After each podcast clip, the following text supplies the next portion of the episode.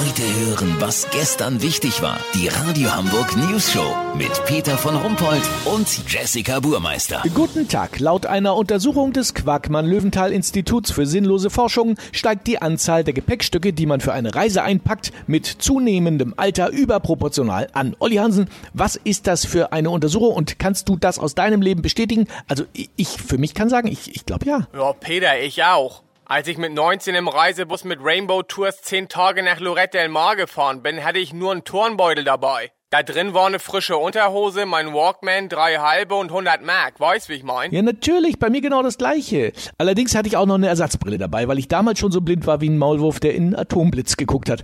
Heute nehme ich mindestens fünf alte Brillen als Ersatzbrillen mit, aus Angst einfach, dass ich mich auf vier gleichzeitig draufsetze. So ist es, Peter. Im Alter ist man nicht mehr ganz so locker. Als junge Männer waren wir doch unsterblich. Uns gehörte die Welt. Heute habe ich einen Rollkoffer nur für Medikamente und Nahrungsergänzungsmittel dabei. Ich sag mal so, gibt Apotheken, die deutlich schlechter ausgestattet sind. Und natürlich Klamotten ohne Ende. Für jede Klimazone habe ich was am Start, auch wenn ich nur zwei Tage an großen See fahre. Ich habe sogar Badelatschen mit verschiedenen Profilen dabei. Ja, kenne ich. Und zu Hause räumt man drei Viertel von dem Mist ungetragen wieder in den Schrank. Und dann die Elektronik. Rasierer, Bartschneider, Nasenhaarschneider, iPod, Smartphone, Laptop, Tablet, Handstaubsauger und 34 Ladegeräte. Plus, ja, bummelig 40 Adapter. Ganz genau. Und das Wichtigste, das Ladegerät für Smartphone, vergisst man.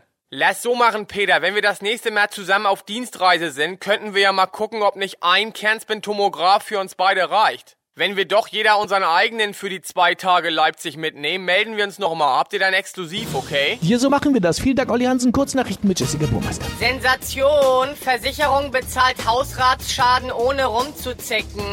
Zuständiger Sachbearbeiter fristlos entlassen.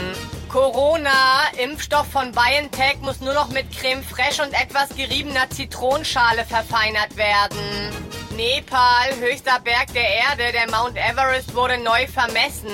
Ergebnis, in eine 34er Jeans passt er nicht mehr rein. Das Wetter. Das Wetter wurde Ihnen präsentiert von Jetzt neu von Playmobil. Corona-Action.